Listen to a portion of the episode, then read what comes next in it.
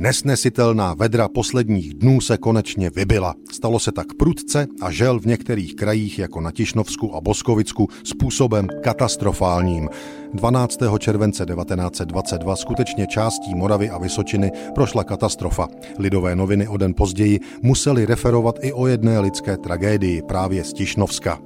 O 14. hodině snesla se nad Tišnovem a nejbližším okolím strašlivá bouře, která přešla v průtrž mračen a krupobytí. Za necelé 2 hodiny byl níže položený Tišnov pod vodou. Voda unášela spousty dřeva, vyvracené stromy, trosky hospodářských stavení, celá zařízení bytů, stoly, židle, obrazy, chlévy, kurníky i zbytky mostů. U Červeného mlýna v Tišnově byla vylovena mrtvola ženy a mluví se o jiných obětích povodně.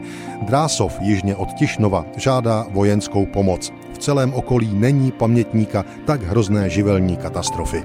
Lidové noviny referují také o těžce poničené Veverské Bytýšce, kde bylo na ulicích popás vody a kde z nebe padaly velké kroupy. Ani tady prý není pamětníka něčeho podobného z minulosti.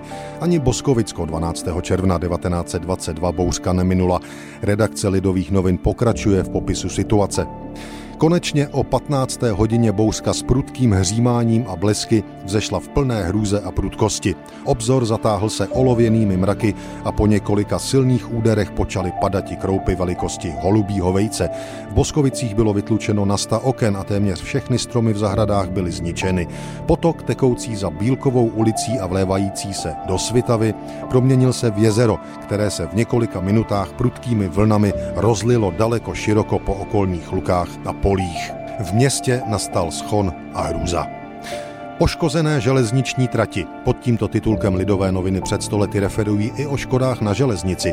Ředitelství Československých státních drah oznamuje, průtrží mračen byla včera v 16 hodin podemleta pravá kolej dvoukolejní trati Skalice Boskovice Letovice v kilometru 199 až 198. Doprava vlaků koná se po jedné koleji. Na odstranění poruch se pracuje. 12. července 1922 tedy Morava prožila silný přívalový liják, o kterých si dnes myslíme, že patří jen k dnešní době a vyvolává je klimatická změna.